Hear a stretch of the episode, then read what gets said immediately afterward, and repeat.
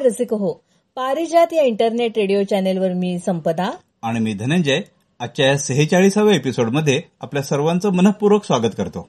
वा संपदा आज सकाळच अगदी नटून थटून काय प्रोग्राम अरे काय प्रोग्राम म्हणजे काय? आज वटपौर्णिमा आहे. ओ हो हो. हो, आठवलं आठवलं. म्हणजे मीच नाही आज सगळ्या जणी माझ्या मैत्रिणी अशाच लवकर आपला आवरून छानपैकी साडी विडी नेसून दागदागिने घालून वडाची पूजा करायला जाणार. येस येस खूप छान वाटतंय बघ ना बाहेर पण असा बारीक पाऊस पडतोय गारवा आहे हवेमध्ये.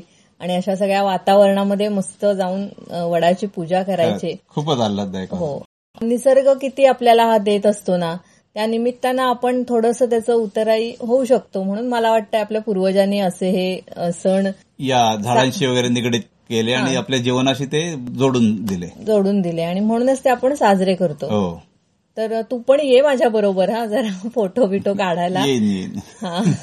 पण तुला गंमत सांगू का? म्हणजे मला आता एकदम आठवलं की काही वर्षांपूर्वी जेव्हा नवीनच आपलं लग्न झालं होतं आणि त्यानंतरची जी वटपौर्णिमा होती तेव्हा असंच माझ्या मैत्रिणीचा फोन आला आणि मी तिला काहीतरी सांगितलं की हो अगं मी नव्हते घरात. मी वडाची पूजा करायला गेले होते वगैरे. तर तेव्हा तिने मला अगदी विचारलं काय संपत आहे? तुला हे पट्ट का? हे. कसली वडाची पूजा आणि काय ते फेरे घ्यायचे वगैरे. तर मी तिला सांगितलं की हे बघ माझा विश्वास असो नसो. आणि खरंच आहे ना की आपल्याला कुठे माहितीये की आपण असं केलं म्हणून सात जन्म हाच नवरा मिळणार आहे आणि नवऱ्याला आपण सात जन्म हवंय की नको हा. हा सुद्धा विचार करायला हवाच ना. त्यामुळे एवढा पुढचा सात जन्मांचा विचार नको पण या जन्मामध्ये त्याला चांगला आरोग्य लाभू दे अशी आपण प्रार्थना तरी करू शकतो नक्कीच. बरोबर. आणि अगदी भले ते वडाखाली जाऊन केल्या प्रार्थना केल्याने काही होत असेल किंवा नसेल. हा. पण त्यात वाईट तर काही नाहीये. मी. तिला तेच सांगितलं की यामुळे काहीतरी वाईट तर काही मी करत नाहीये. जाऊन चांगली झाडाची पूजा करते. आणखीन माझ्या नवऱ्यासाठी चांगलं आयुष्य मागते. आणखीन दुसरी गोष्ट म्हणजे मला हे आवडतंय करायला आणि हे असं करण्यानं जर माझ्या घरातल्या माणसांनाही आनंद होणार असेल तर त्यात काय वाईट आहे? बरोबर ना म्हणजे ते हे ऐकल्यावर ती म्हणाली हो म्हणतेस ते बरोबर आहे वगैरे. पण आपण असं म्हणजे हे अंधश्रद्धा वगैरे असं काय काय तिचं जरा बोलणं होतं. अर्थात प्रत्येकाची विचार करण्याची पद्धत वेगळी असते. पण मला वाटतंय की हे जे सण आहेत आपल्या पूर्वजांनी आपल्याला साजरे करण्यासाठी दिलेले तर त्या प्रत्येकामागे काहीतरी कारण नक्कीच. आहे. हो. आता वड म्हणजे बघ ना एक तर तो खूप वर्षांचा असतो. आपला तर इथला वटवृक्ष केवढा किती वर्षांपूर्वीच आहे ना? हो, शंभर वर्षापूर्वी नक्कीच कारण बाबा सांगतात त्यांच्या लहानपणी तो होता तिथे. की जो इतके वर्ष आपल्या इथे आहे तर आपण त्याची पूजाही केलीच पाहिजे. हो अगं वडाला शेतीमध्ये सुद्धा खूप महत्त्व आहे. हा. याचं कारण वडाखालची माती जेव्हा जीवामृत बनवतात एक प्रकारचं जमिनीचं पोषण खत आहे ते. तर ते बनवताना वडाखालची माती वापरतात. याचं कारण त्या वडावर असंख्य प्रकारचे पक्षी राहत असतात. हो. आणि ते पक्षी कुठून कुठून फिरून त्यांचं खाद्य खात असतात त्यांची जी विष्ठा पडते ती विष्ठा त्या जमिनीवर पडते आणि त्यामध्ये खूप चांगल्या प्रकारचे बॅक्टेरिया तयार होतात. आणि ते बॅक्टेरिया त्या जमिनीमध्ये खूप जास्त प्रमाणात असतात. आणि. म्हणून ती माती वडाखालची माती हे विरजणाचं काम करते. म्हणजे ते जीवामृत जेव्हा तयार होतं तेव्हा खूप चांगले बॅक्टेरिया त्या त्यामध्ये तयार होतात आणि मग ते पुढे त्या जमिनीला शेतीला मिळतात. वा वा. केवढा उपयोग आहे ना म्हणजे बघ ना. हो. आणि त्याशिवाय झाडावर मग आता तू म्हणालास तसे कि- किती पक्षी यांचं निवासस्थान असतं ते घर. आणि दुसरी गोष्ट म्हणजे बघताना त्याच्या पारंब्या. म्हणजे त्या पारंब्यांवर खेळणं वगैरे लहानपणीचे सगळे खेळ आहेतच. पण या ज्या पारंब्या ते नेहमी खालच्या दिशेनं जात असतात. आणि पुन्हा त्या खाली जमिनीत मातीत मिळतात. म्हणजे कुठेतरी आपलं मातीशी नातं घट्ट कसं असावं हे आपल्याला मला वाटतं त्या शिकवतात. किंवा किती उंच गेलं तरी आपले पाय जमिनीवर रोवलेले असावे वा. नक्कीच नक्कीच. हेही त्यातून दाखवत असतील. हो ना. मग असा जो आपल्याला एवढी मोठी शिकवण देणारा वटवृक्ष आहे तर त्याची पूजा आपण नक्कीच केली पाहिजे. हा आणि दुसऱ्या संपदा वटपौर्णिमेचं अजून एक महत्त्व. आजपासून गुरुचरण मास सुरू होतोय माहिती ना तुला? हो हो हो. म्हणजे मला वाटतं गुरु पौर्णिमेपर्यंत म्हणजे आता हा ज्येष्ठ पौर्णिमा ते आषाढ पौर्णिमा. हो. असा हा गुरुचरण मास आहे. हा यामध्ये हनुमान चालिसा पठणाला खूप महत्त्व आहे. या काळामध्ये दररोज जास्तीत जास्त वेळा हनुमान चालिसा पठण करावंच. बरोबर. पण त्यातला एक दिवस त्यांचा कोणताही एक दिवस किमान एकशे आठ वेळा हनुमान चालिसाचं पठण हो, करावं हो. अतिशय खूप स्पंदनं छान निर्माण होतात आणि ती आपल्या घरात पूर्ण आपल्या कुटुंबाला आरोग्यदायी फलदायी अशी ठरतात. खरंच नक्कीच आपण सगळ्यांनी केलं पाहिजे आणि एक दिवस हा खास त्याच्यासाठी राखून ठेवायला हवा खरंच नामस्मरणाचे या किती फायदे आहेत ना म्हणजे हे पूर्वापार आपल्याला आपले संत मंडळींनी सांगत आलेली आहेत पण जेव्हा अशी झळ पोचते ना तेव्हा ते लोकांना पटायला लागतं. तसं आता झालंय की खूप जण आता इकडे वळायला लागलेत अध्यात्माकडे. आता या कोरोना काळामध्ये की त्यापासून आपला बचाव करण्यासाठी जसं इम्युनिटी वाढवणं आवश्यक आहे तसंच एक आपल्याला आधार हवा असतो की माझा परमेश्वर माझ्या पाठीशी आहे. आणि त्याच्यासाठी खूप जण हल्ली नामस्मरण करताना मानसिक स्वास्थ्य. हो आपल्याला दिसत आहेत तर आपण नामस्मरणाबद्दल आता बोलतोच आहोत. तर श्रोते हो तुम्हाला आठवत असेल की गेल्या काही एपिसोडमधून आम्ही तुम्हाला एका व्हॉट्सअप ग्रुपवर निबंध स्पर्धा घेतली गेली होती ऑडिओ रूपात. तर त्यातले काही निबंध तुम्हाला ऐकवतो आहोत. आणि खरंच धनंजय योगायोग इतका छान आहे की आज जे मी निबंध काढलेत ना ते पहिले दोन निबंध नामस्मरणाची महती सांगणारेच आहेत. तर. मला वाटतं आपण त्यानेच सुरुवात करूया. हो, की सुजाता प्रसादे यांनी त्यांच्या व्हॉट्सअप ग्रुपवर घेतलेले ऑडिओ निबंध. तर सुरुवातीला नामस्मरणाचा महिमा आपण ऐकूया. रत्नागिरीच्या मुक्ता बामणे यांच्याकडून.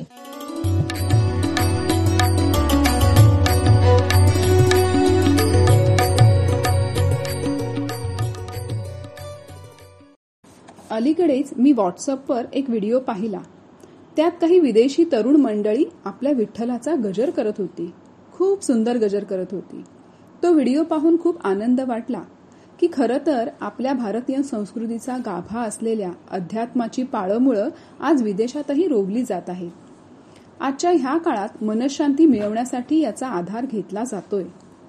खरंच परमेश्वराची भक्ती नामस्मरण हाच एकमेव शाश्वत उपाय आहे आधार आहे आपले जीवन अधिकाधिक सुंदर करण्याचा. कारण ज्याने हे विश्व निर्माण केलंय त्याने आम्हाला मानव रूपात जन्म दिला. म्हणूनच तर सर्व गोष्टी सुद्धा आपण उपभोगत आहोत. अशा या भगवंताचे स्मरण नित्य आपण करायलाच हवे. खरं तर भगवंताचे नाम हा भक्ताला भगवंताशी जोडणारा सेतू आहे. अखंड आनंदाच्या पूर्ततेसाठी. परंतु हा सेतू बांधण्यासाठी माझ्याकडे सातत्य हवे त्या नामस्मरणाचे. जेव्हा मी अधिकाधिक निष्ठेने श्रद्धेने त्याचं नाम घेतो तेव्हा तो सेतू अधिकाधिक मजबूत होतो. आणि जर त्यात सातत्य असेल तर तो अधिक वेगाने बांधला जातो त्याच्यापर्यंत पोहोचण्यासाठी. परंतु अशी ही विचारधारा पाहायला मिळते की तरुण वयात काय भक्ती करायची नामस्मरण करायचं? ते तर म्हातारपणी. असं का? मी पैसे कमवायचे तरुण वयात लग्न करायचं तरुण वयात मौज मजा करायची तरुण वयात आणि नामस्मरण मात्र उतार वयात? आपण उतार वयासाठी लागणारी धनाची पुंजी तरुण वयातच जमा करून ठेवतो ना? तशी भगवंताच्या नामाची भक्तीची पुंजी तरुण वयातच करून ठेवली तर ती निश्चितच आपले म्हातारपण अधिक आनंदी आणि क्लेशनिवारक होण्यासाठी उपयोगी पडेलच ना? आपण जेवणासाठी टीव्ही बघण्यासाठी मोबाईल बघण्यासाठी वेळ काढतोच की. तसाच थोडा वेळ आपण त्या भगवंताच्या नामस्मरणासाठी द्यायला काय हरकत आहे? आणि आपण आपली नित्यकर्मे करतानाही त्याचं नाम घेऊच शकतो. संत तुकाराम जनाबाई चोखामेळा या आणि अशा अनेक संतांनी देखील प्रपंच करतानाच परमार्थ साधला आणि परमेश्वराचं सामिप्य साध्य करून घेतलं.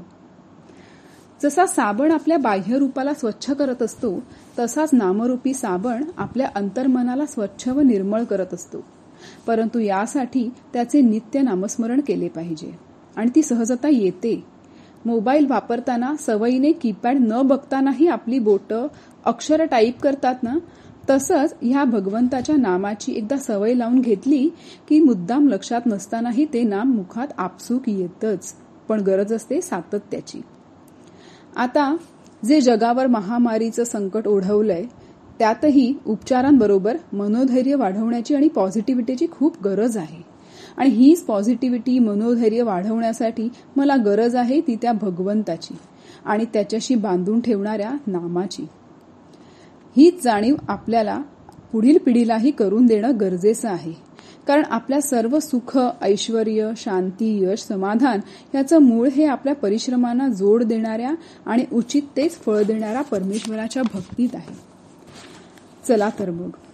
आपल्याला त्याच्या बँकेत फक्त या नामाचा बॅलन्स वाढवायचा आहे. तो भगवंत आपल्याला चक्रवाढ व्याजाने आनंद सुख समाधान द्यायला तत्पर आहेच. पण त्यासाठी त्याच्या बँकेत खातं तर उघडायलाच हवं ना? आणि तेही लवकर. हरिओम.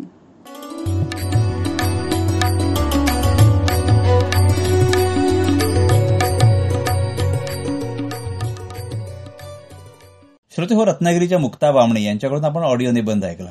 हो आणि किती छान त्या बोलत होत्या. म्हणजे अशी एक कळकळ मला जाणवली त्यांची की नामस्मरण करणं किती आवश्यक आहे आणि सगळ्यांनी ते करा असं त्यांच्या ह्याच्यात. बोलण्यात वाटत हो होतं. तर खूप छान वाटलं नामस्मरणाबद्दलची त्यांची ही माहिती. आता यानंतर दुसरा ऑडिओ निबंध ऐकूया. हा निबंध सादर केलाय ठाण्याच्या दर्शना गांधी यांनी. हो आणि विषय तोच आहे नामस्मरणाचा महिमा.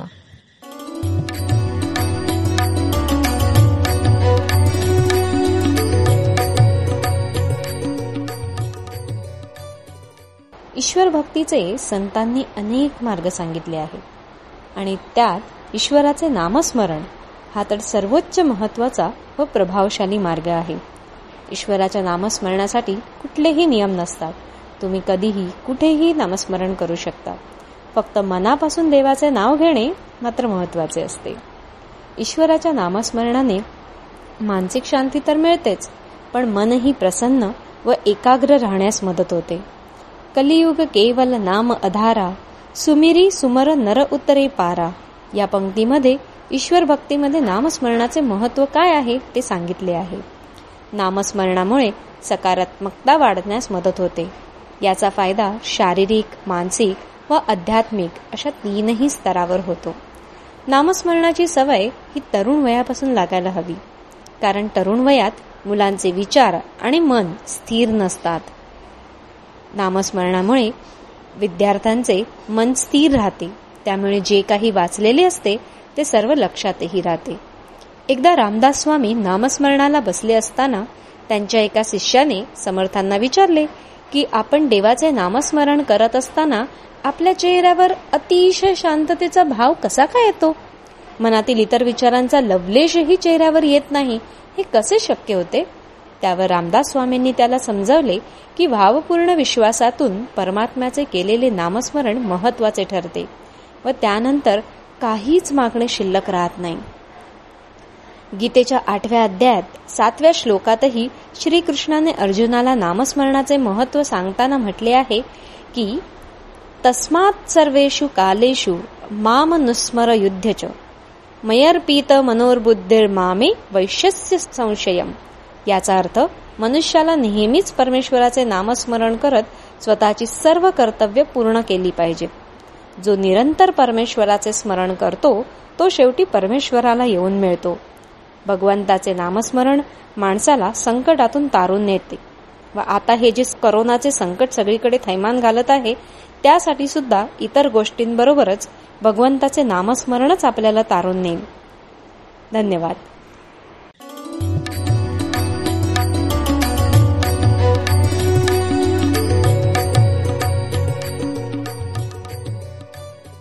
श्रोते हो ठाण्याच्या दर्शना गांधी यांनी नामस्मरणाचा महिमा काय आहे हे आपल्याला उलगडून सांगितलं.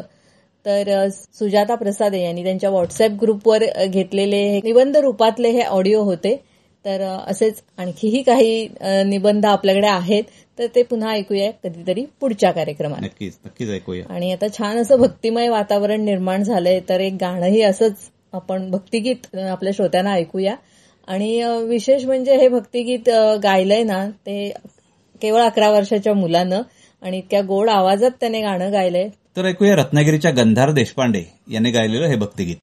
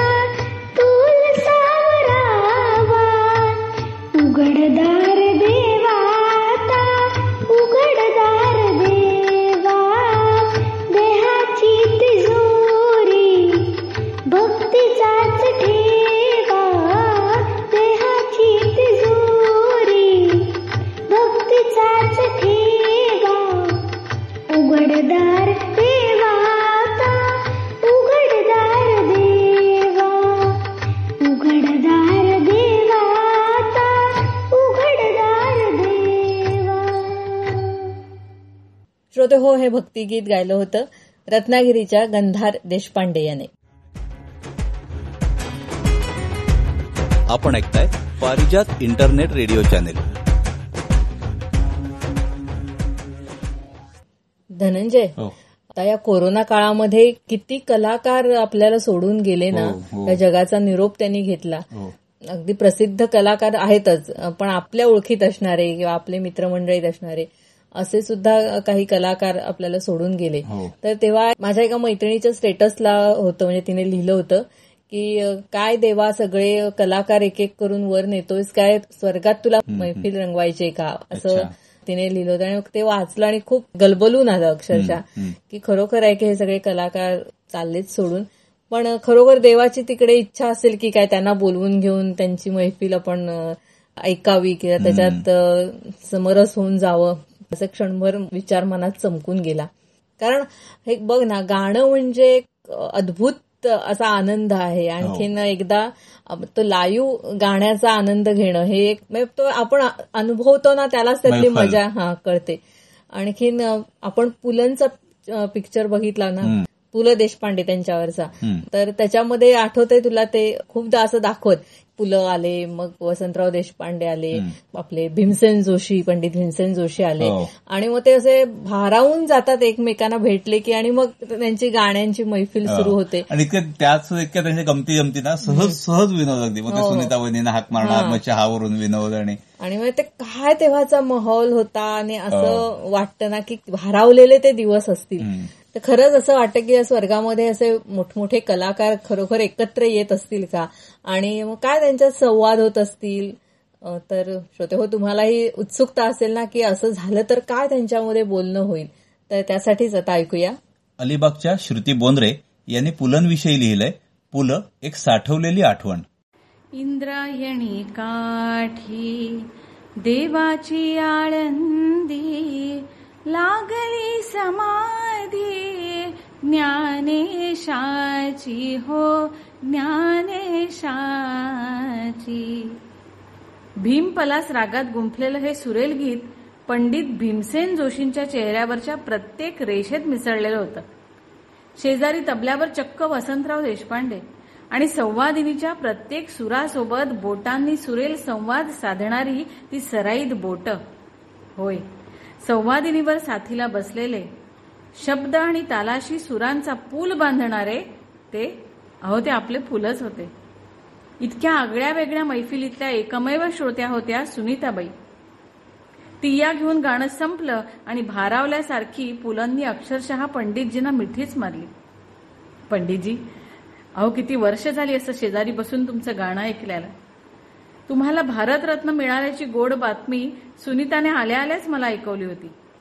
बाकी काही म्हणा तुमच्या गाण्याने कानाचं आणि मनाचं पोट तुडुंब भरतं एवढं मात्र खरं.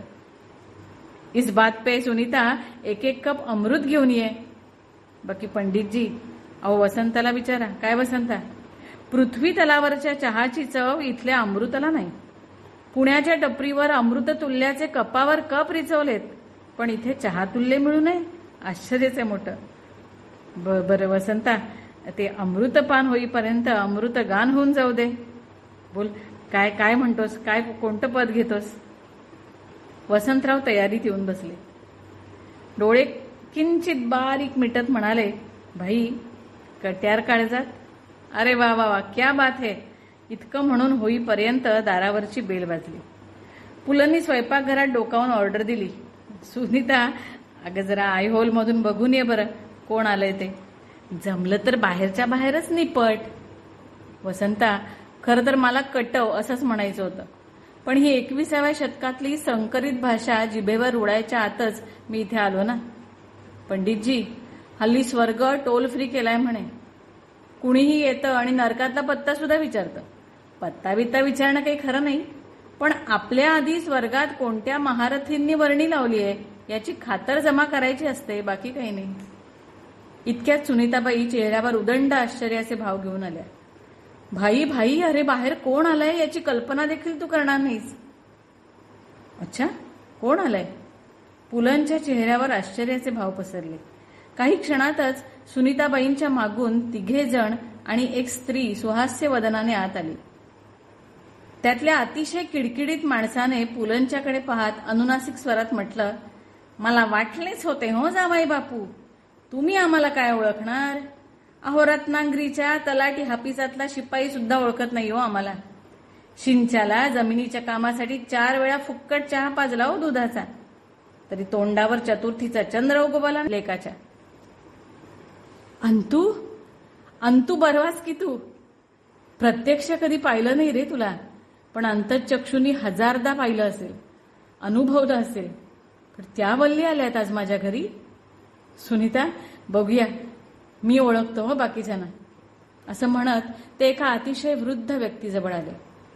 काळी टोपी काळा कोट विटकं धोतर आणि खांद्याला झोळी हे बघताच पुलंनी त्यांच्या पायाकडे बघितलं. पायातल्या झिजलेल्या वाहना त्यांना दिसल्या आणि त्यांचे जोडलेले थरथरते हात आपलेपणाने त्यांनी हातात घेतले. पाणी भरल्या डोळ्यांनी पुलं म्हणाले मास्तर चितळे मास्तर तुम्हीच ना? मास्तरांनी धोत्राचा सोगा डोळ्याला लावला. पुरुषा अरे इथे यायची बरीच घाई केलीस रे. नव्या पिढीला तुझ्या शब्दांची तुझ्या सशक्त विनोदाची गरज होती रे. मास्तर हा तुमचा मोठेपणा. अहो आयुष्याचं काय हो? आवडतं पकवान न जसं कधी संपूच नाही असं वाटतं ना तसं आयुष्य कधी सरूच नाही असं वाटतं बघा. असो. असं म्हणत ते खाकी पॅन्ट शर्ट घातलेल्या साठीतल्या व्यक्तीजवळ जाऊन उभे राहिले. त्यांच्या खिशात छोटं कॅलेंडर सात आठ पेनं अगदी शिस्तीत अडकवलेली होती. नारायण नारायण ना तू?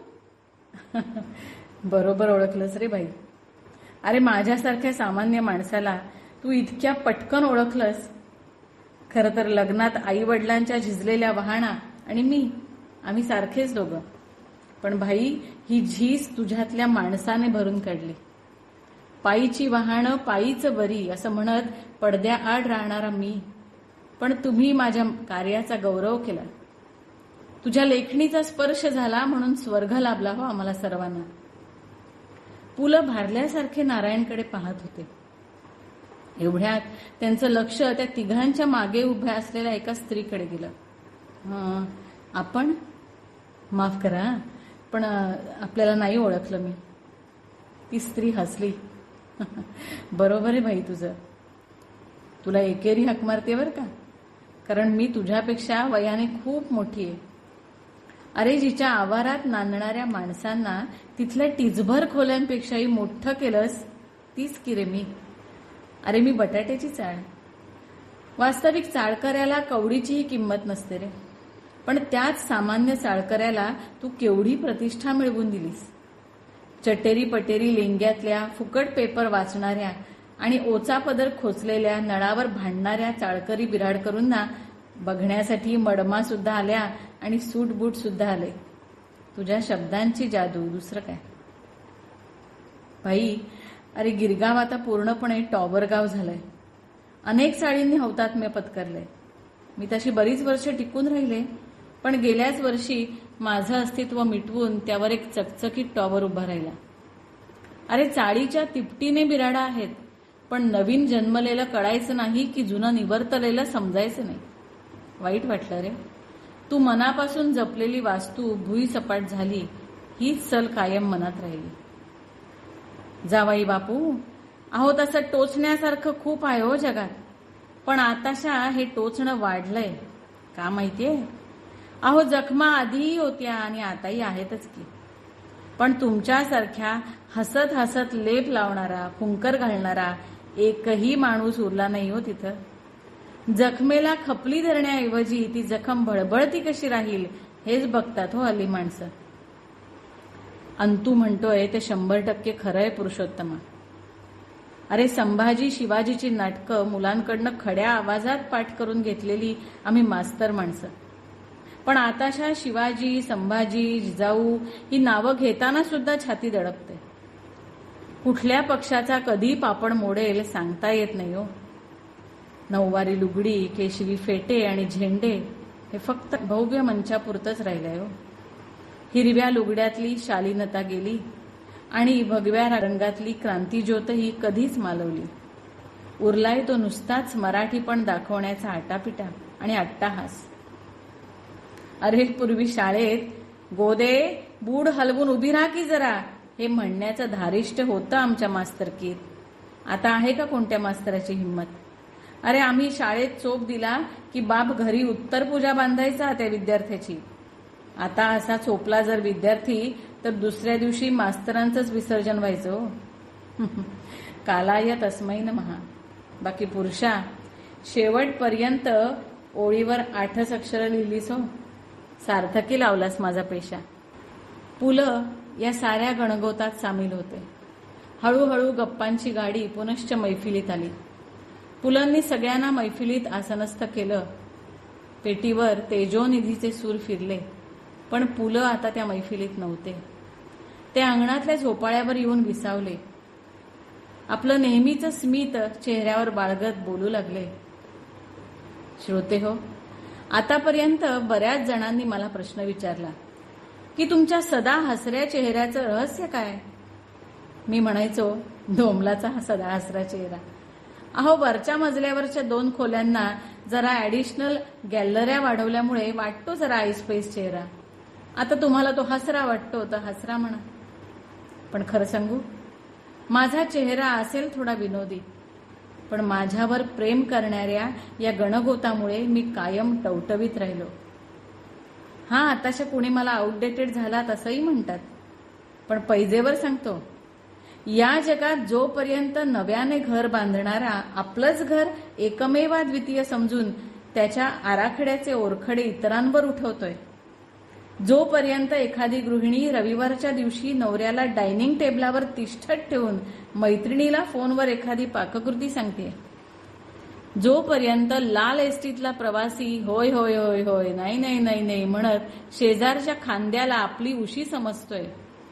जोपर्यंत नाचरे मोराच्या तालावर इवली पावलं थिरकतायत तोपर्यंत मी पुरुषोत्तम लक्ष्मण देशपांडे आउटडेटेड होणं शक्य नाही. चला तेजोनिधी ऐकायचंय हो वसंतरावांचं. शेवटचा अंतरा सुरू झालाय. मित्र हो रसिक हो श्रोते हो. आयुष्यात विदूषक होऊन ते आयुष्य जगा. भरपूर असा. आणि हसवा सुद्धा. बापरे इतके सल्ले मी माझ्या पुस्तकात सुद्धा दिले नाहीत हो. चला अच्छा. अमुचा राम राम घ्यावा. पुलं एक साठवलेली आठवण याविषयी बोलत होत्या. अलिबागच्या श्रुती बोंद्रे. आणि धनंजय हे ऐकत असतानाच ना मला एक वाचलेली पोस्ट आठवली की आपल्या कोल्हापूरच्या शिल्पा कुलकर्णी आहेत. तर त्यांनी मुलांसाठी लिहिलंय. वाचना त्यांच्या हो तर खूप छान आहे मी वाचून दाखवते.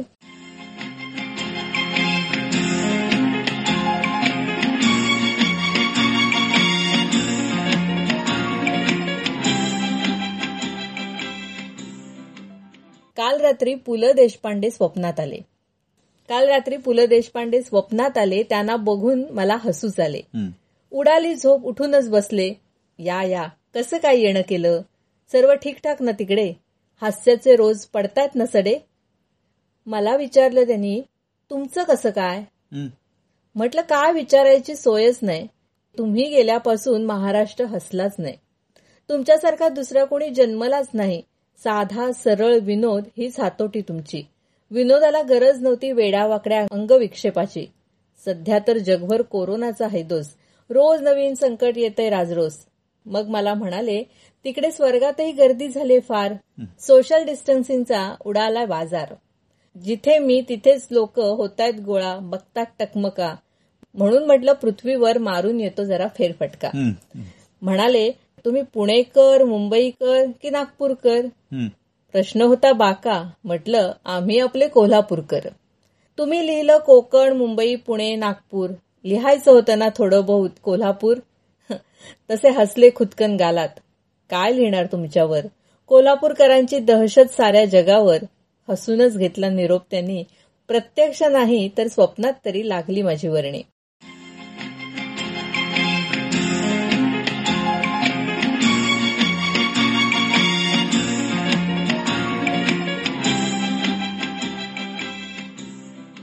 तर असं हे छान लेखन करून आपल्याला पाठवलं कोल्हापूरच्या शिल्पा कुलकर्णी यांनी. की पुलं जर आता भेटले तर त्यांच्यामध्ये काय संवाद होईल? छान होतं. हो. तर आता यानंतर एक श्रोत्यांना आपलं गाणं ऐकूया. हो हे कलाकार देखील कोल्हापूरचेच आहेत. अरे वा काय योगायोग आहे. कोल्हापूरच्या चंद्रशेखर बोरकर यांच्याकडून एक छानसं गाणं ऐकूया आता.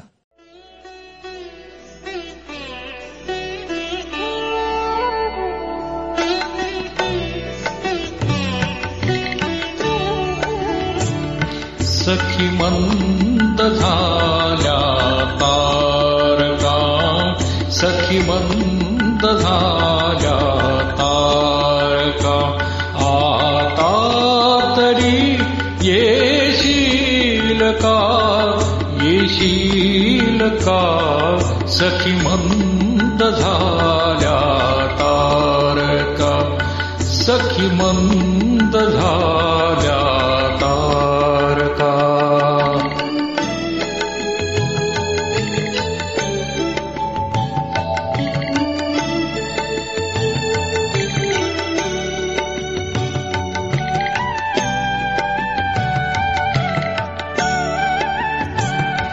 मधुरात्र देखणी आली तशी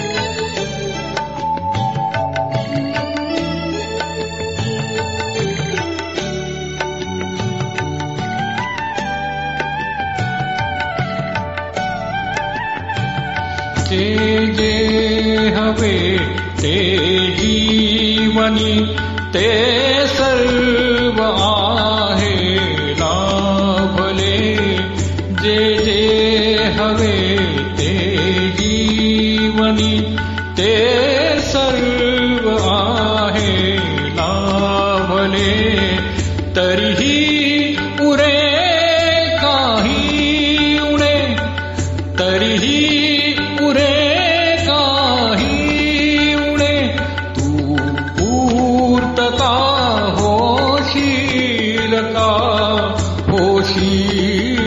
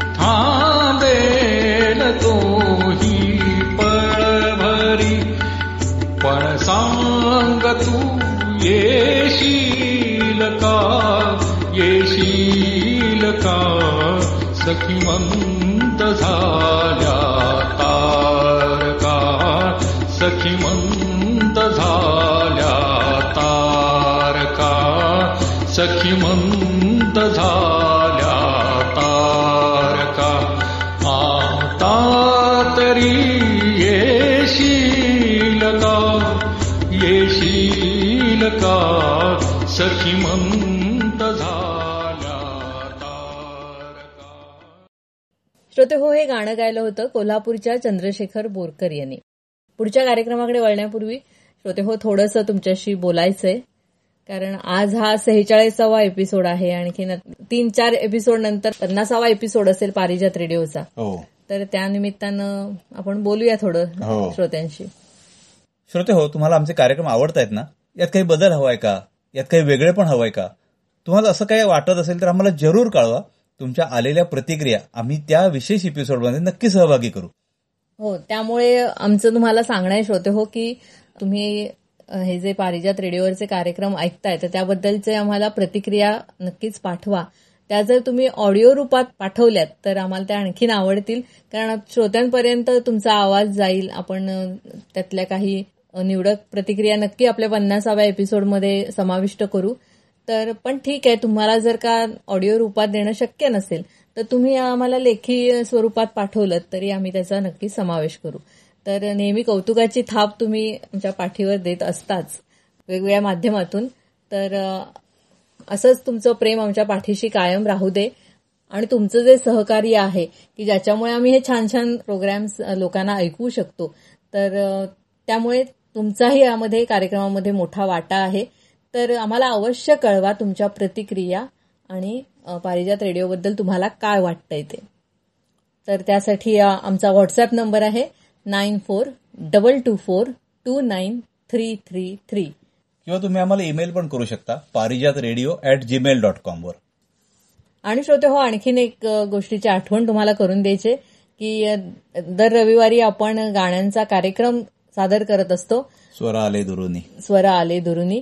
तर यावेळच्या म्हणजे सत्तावीस जूनच्या रविवारी तुम्ही ऐकणार आहात पडदा न पाहिलेली संगीतकार ओ पी नय्यर यांची गाणी या कार्यक्रमाचा भाग दुसरा. तर अवश्य ऐका हा कार्यक्रम रविवारी सुद्धा.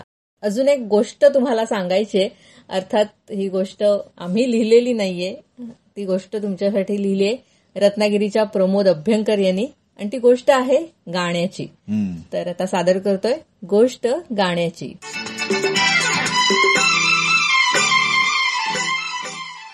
श्रोते हो चिरतारुण्य म्हणजे काय? असा प्रश्न भारतीय फिल्म इंडस्ट्रीमध्ये विचारला तर त्याचं उत्तर काय येईल? अर्थातच देव आनंद एखादं उदाहरण बीजगणित किंवा अंकगणित यातल्या कुठल्याही पद्धतीनं सोडवलं तरी उत्तर एकच येतं. त्याप्रमाणे देव आनंद हे कोडं सोडवताना ते कसंही सोडवा. त्याची उकल चिरतारुण्य याच उपाधीनं होईल. भूमितीत बघा ना काटकोन सरळ कोन याचे अंश ठरलेले असतात. त्यात बदल होत नसतो. या नटानं आपली तब्येत इतकी छान सांभाळली होती की देवसाहेबांचा वर्षानुवर्ष ठरलेला टेलर सांगायचा की साहेबांच्या कपड्याची मापं इंचभर सुद्धा बदललेली नाहीत. ग्रेट तीन देविया या चित्रपटातील नंदा कल्पना आणि सिमी गरेवाल या तीन देविया देवसाहेबांच्या प्रेमात पडल्या होत्या. कथानकच तसं होतं. चित्रपट तीन नायिकात विभागला होता. तिघींबरोबर रोमांस करताना पाहून आपल्याला तर देवानंदचा हेवाच वाटत होता. सुरुवात होते नंदापासून. समोरासमोर गॅलऱ्या असलेल्या एका लॉजवर दोघे राहत असताना देवला अंदाज येतो. कोणीतरी तरुणी समोरच्या खिडकीतून आपल्याला न्याहाळते आहे. नंदाला पण गोड शंका येते. ती सुद्धा प्रश्नार्थक चेहऱ्याने व शोधक नजरेने पाहत आहे. दोघांच्यात ओढ निर्माण होते आणि लपाछपीचा खेळ चालू होतो. देव हातात मासिक घेऊन सरळ चालत येतो. पडद्याजवळच्या खुर्चीवर बसून तिच्या दिशेने बघत स्मितहास्य करत राहतो. नंदाचं पण कुतूहल चाळवतं. ती डोकावून देवला पाहते. देव तिच्याकडे एकटक बघत म्हणतो ऐसे तो न देखो की हमको नशा हो जाय वा वा. मग ती पटकन दार लावून घेते. फिरत फिरत गाण्याचे हलके स्वर कानी पडतायत का याचा शोध घेऊ लागते. आणि पुढच्या क्षणी तुम हमे रोको फिर भी हम ना रुके या ओळी ऐकू येतात. पडदा बाजूला करून पाहू लागते आणि ऐसे तो ना देखो ऐकल्यावर पडदा झटकन सरकवते लाजते. दोन्ही हातात चेहरा लपून गोड स्वप्नात रमते. देवसाहेब जसजशी आवाजाची मोरपिसं फिरवायला लागतात ना तस तसा तिचा चेहरा खुलत जातो. त्याच मूडमध्ये ती आरशात पाहता पाहता देवचे स्वर कानी पडतात. ऐसे तो ना देखो. ती दचकून आपल्याकडेच वळते आणि डोळे मिटून गुदगुल्या झाल्यासारखी मान हलवत राहते. हे सगळं म्हणजे खरंच लाजवाब. नंदा देवानंद रफी साहेब आणि सचिनदेव बर्मन या सर्वांनी या गाण्याला एका उंचीवर नेऊन ठेवलंय. एखादा हलकासा शृंगार केलेल्या आकर्षक बांधेसूद ललनेकडे आपण वळून वळून बघत राहतो ना तसं हे गाणं मनात घर करून राहतं. खरंच पन्नास वर्षापूर्वीचा ब्लॅक अँड व्हाईटचा जमाना आणि आताच्या कलरफुलचा जमाना याच्यात किती फरक आहे ना? पण देव म्हटला की काळ कुठला का असे ना त्याचं देखणे पण गोड हास्य डोळ्यासमोर येतं. त्याचा सिने जगतातला सार्वभौम राजासारखा संचार आठवतो. चला तर या देवाचे गुण गाऊया आणि त्याला नमस्कार करूया. अरे वा. श्रोते हो या गाण्याचं हे रसग्रहण केलं होतं रत्नागिरीच्या प्रमोद अभ्यंकर यांनी. आणि श्रोत्यांना आपण ते आता गाणं सुद्धा ऐकूया. हो नक्कीच. ऐसे तो ना देखो. ऐसे तो न देखो कि हमको नशा हो जाए, ऐसे तो न देखो। खूबसूरत सी कोई हमसे खता हो जाए। खूबसूरत सी कोई हमसे खता हो जाए। ऐसे तो न देखो।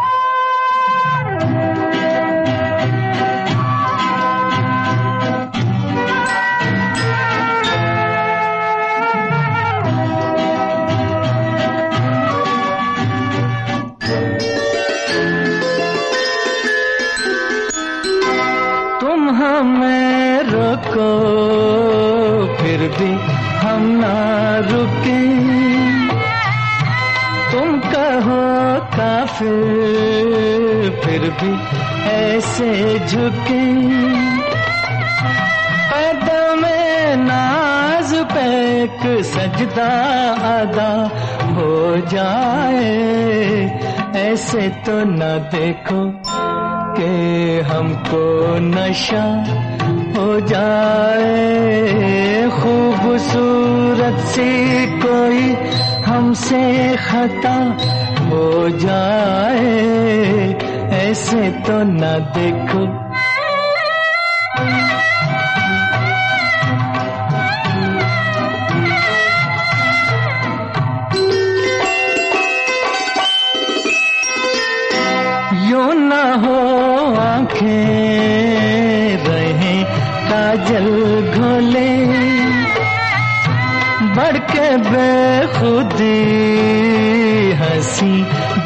गेसू खोले खुल के फिर जुल्फे सिया काली बला हो जाए। ऐसे तो न देखो के हमको नशा हो जाए। खूबसूरत सी कोई से खता हो जाए ऐसे तो न देखो।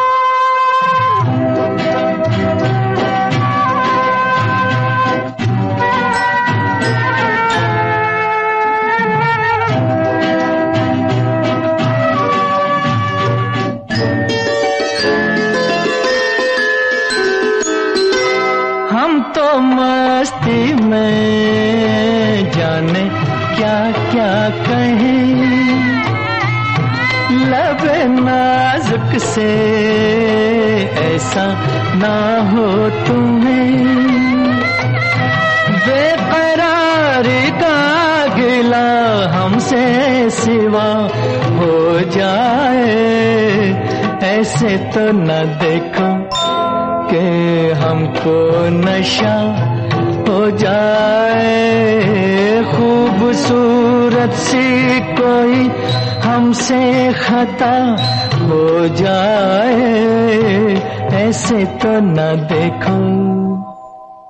तीन देविया या चित्रपटातलं श्रोते हो गाणं तुम्ही ऐकलं आणि धनंजय अर्थातच देव आनंदवर चित्रित झालेलं हे गाणं ऐकताना मला आता त्याच्याबद्दल बोलल्याशिवाय राहवतच नाहीये. कारण हा चॉकलेट हिरो म्हणजे सगळ्यांसाठी चॉकलेट हिरो आहे. सगळ्यांच्या गळ्यातला ताईत आहे तो. तर मी असं एका ठिकाणी वाचलंय की देवानंद हा केवळ स्त्री वर्गामध्येच प्रिय होता असं नाही. तर पुरुष सुद्धा त्याची ती हेअरस्टाईल त्याचं ते. हा त्याचं ते बोलण्याची स्टाईल वगैरे हे फॉलो करत होते. आणि एक कहर म्हणजे देवानंदच्या बस दातात फोट आहे. हो. आणि ते छान गोड वाटतं. तर तशी फोड आपल्याही दातांमध्ये पडावी म्हणून म्हणे तेव्हाचे तरुण असे दातात नाणं कॉईन घालून ते हे प्रयत्न. करायचे की आपण त्याच्यासारखे कसे दिसू. तर ही क्रेज आहे. आणखीन असे हे देव आनंद साहेब आणि आज त्यांच्या गाण्याबद्दलचं रसग्रहण तुम्हाला आम्ही ऐकवलं गाणं ऐकवलं. पण आता मात्र तुमची निरोप घ्यायची वेळ झाली तर जाता जाता आपण श्रोत्यांना परत एकदा आवाहन करूया की श्रोते हो आमचे कार्यक्रम तुम्हाला कसे वाटतात? आजचा हा कार्यक्रम तुम्हाला कसा वाटला? हे आम्हाला अवश्य कळवा. तुम्ही आम्हाला कळवू शकता आमच्या व्हॉट्सअप नंबरवर. Nine four double two four two nine three three three हा आमचा व्हॉट्सअप नंबर आहे तसंच फेसबुकवर आपलं पारिजात रेडिओ नावाचं पेज आहे तिथे सुद्धा जाऊन तुम्ही प्रतिक्रिया नोंदवू शकता किंवा आम्ही जी तुम्हाला लिंक पाठवतो कार्यक्रमाची तर तर तिथे सुद्धा खाली कमेंट करून तुम्ही आमच्यापर्यंत नक्कीच पोहोचवू शकता श्रोते आपलं टेलिग्राम चॅनल आहे पारिजात रेडिओ या चॅनलवर आपल्याला कार्यक्रमाचं शेड्यूल आणि कार्यक्रमाची लिंक देखील मिळत असते आणि आपले सगळे जुने एपिसोड्स आपल्याला ऐकायला मिळतात आमच्या पॉडकास्ट प्लॅटफॉर्मवर अँकर dot F M slash Parijat radio किंवा गुगल पॉडकास्ट पारिजात रेडिओ एवढं जरी सर्च केलं तरी आपले सगळे जुने एपिसोड्स आपल्या श्रोत्यांना केव्हाही ऐकायला मिळतात. आणि आता एव्हाना श्रोते हो तुम्हाला माहिती झालंच असेल की पारिजात रेडिओचं प्रसारण आता कायम आठवड्याचे सातही दिवस आणि चोवीस तास चालू असतं. आम्ही जुने एपिसोड तुम्हाला तेव्हा ऐकवत असतो. त्यामुळे तुम्ही आता कधीही कनेक्ट होऊ शकता पारिजात इंटरनेट रेडिओ चॅनेल बरोबर. तेव्हा असंच ऐकत राहा. आणखीन पुन्हा एकदा आठवण करून देते की पन्नासाव्या एपिसोडमध्ये तुम्हाला काय ऐकायला आवडेल किंवा तुमच्या या कार्यक्रमांविषयीच्या प्रतिक्रिया ज्या आहेत त्या मला ऑडिओ किंवा लिखित स्वरूपामध्ये नक्की कळवा. तेव्हा या कार्यक्रमात इथेच थांबूया. पुन्हा भेटणारच आहोत रविवारी. स्वरा आले दुरुनीच्या विशेष कार्यक्रमामध्ये. संगीतकार ओपी नय्यर यांची पडदा न पाहिलेली गाणी या कार्यक्रमाचा भाग दुसरा आम्ही आपल्यासाठी सादर करणार आहोत. तेव्हा अवश्य ऐका आमचा रविवारचा स्वरा आले दुरुनी हा कार्यक्रम पारिजात रेडिओवर. त्यानंतर गुरुवारी आम्ही हजर होऊच नव्या कोऱ्या फ्रेश कार्यक्रमासह. आत्ता मात्र या कार्यक्रमातून मी संपदा जोशी आणि मी धनंजय जोशी आपला निरोप घेतोय. नमस्कार. नमस्कार.